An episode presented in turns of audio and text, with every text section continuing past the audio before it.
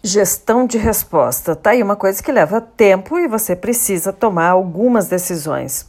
Se a pessoa xinga, qual motivo você tem para responder? Essa já é uma pessoa que provavelmente não vai prestar atenção em nada do que você vai responder. Acontece que eu já respondi e me surpreendi, mas eu considero uma exceção. A pessoa se convenceu de que ela estava errada. Mas a grande maioria não quer ouvir. E tudo é questão do tempo que você emprega em uma tarefa e o resultado que você e a sua equipe conseguem. Então, na minha opinião, é uma exceção. A grande maioria você pode tentar responder, vocês não vão nem prestar atenção. E também tem casos de pessoas que, dependendo, é melhor bloquear, porque ninguém, ninguém é obrigado a aguentar ser xingado, né? E se uma pessoa faz uma crítica, aí sim já é uma outra situação, é importante responder. Resposta também é posicionamento. E tem aqueles que comentam em todos os posts negativamente sobre você. Por experiência pró própria, vou te dizer que eu sempre vou e dou uma olhada em mensagens antigas e não tem erro.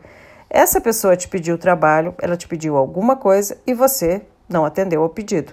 Então, ela vai procurar chamar a atenção de todas as formas, falando mal do parlamentar.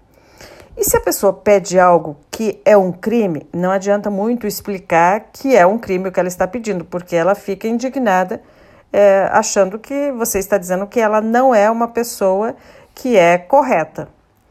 Então, isso também acontece de você tentar explicar: olha, não, não pode fazer isso, é um crime, e a pessoa ficar extremamente indignada e revoltada com a resposta.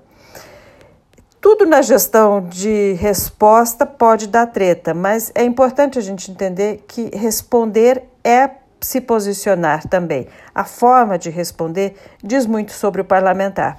Para facilitar um pouco, porque, como eu disse, gasta muito tempo, tem muitos comentários que são parecidos. Você vai ter aqueles que se repetem, sejam eles sobre as bandeiras do parlamentar, do vereador, o deputado para quem você trabalha, ou aquelas que todos os políticos recebem.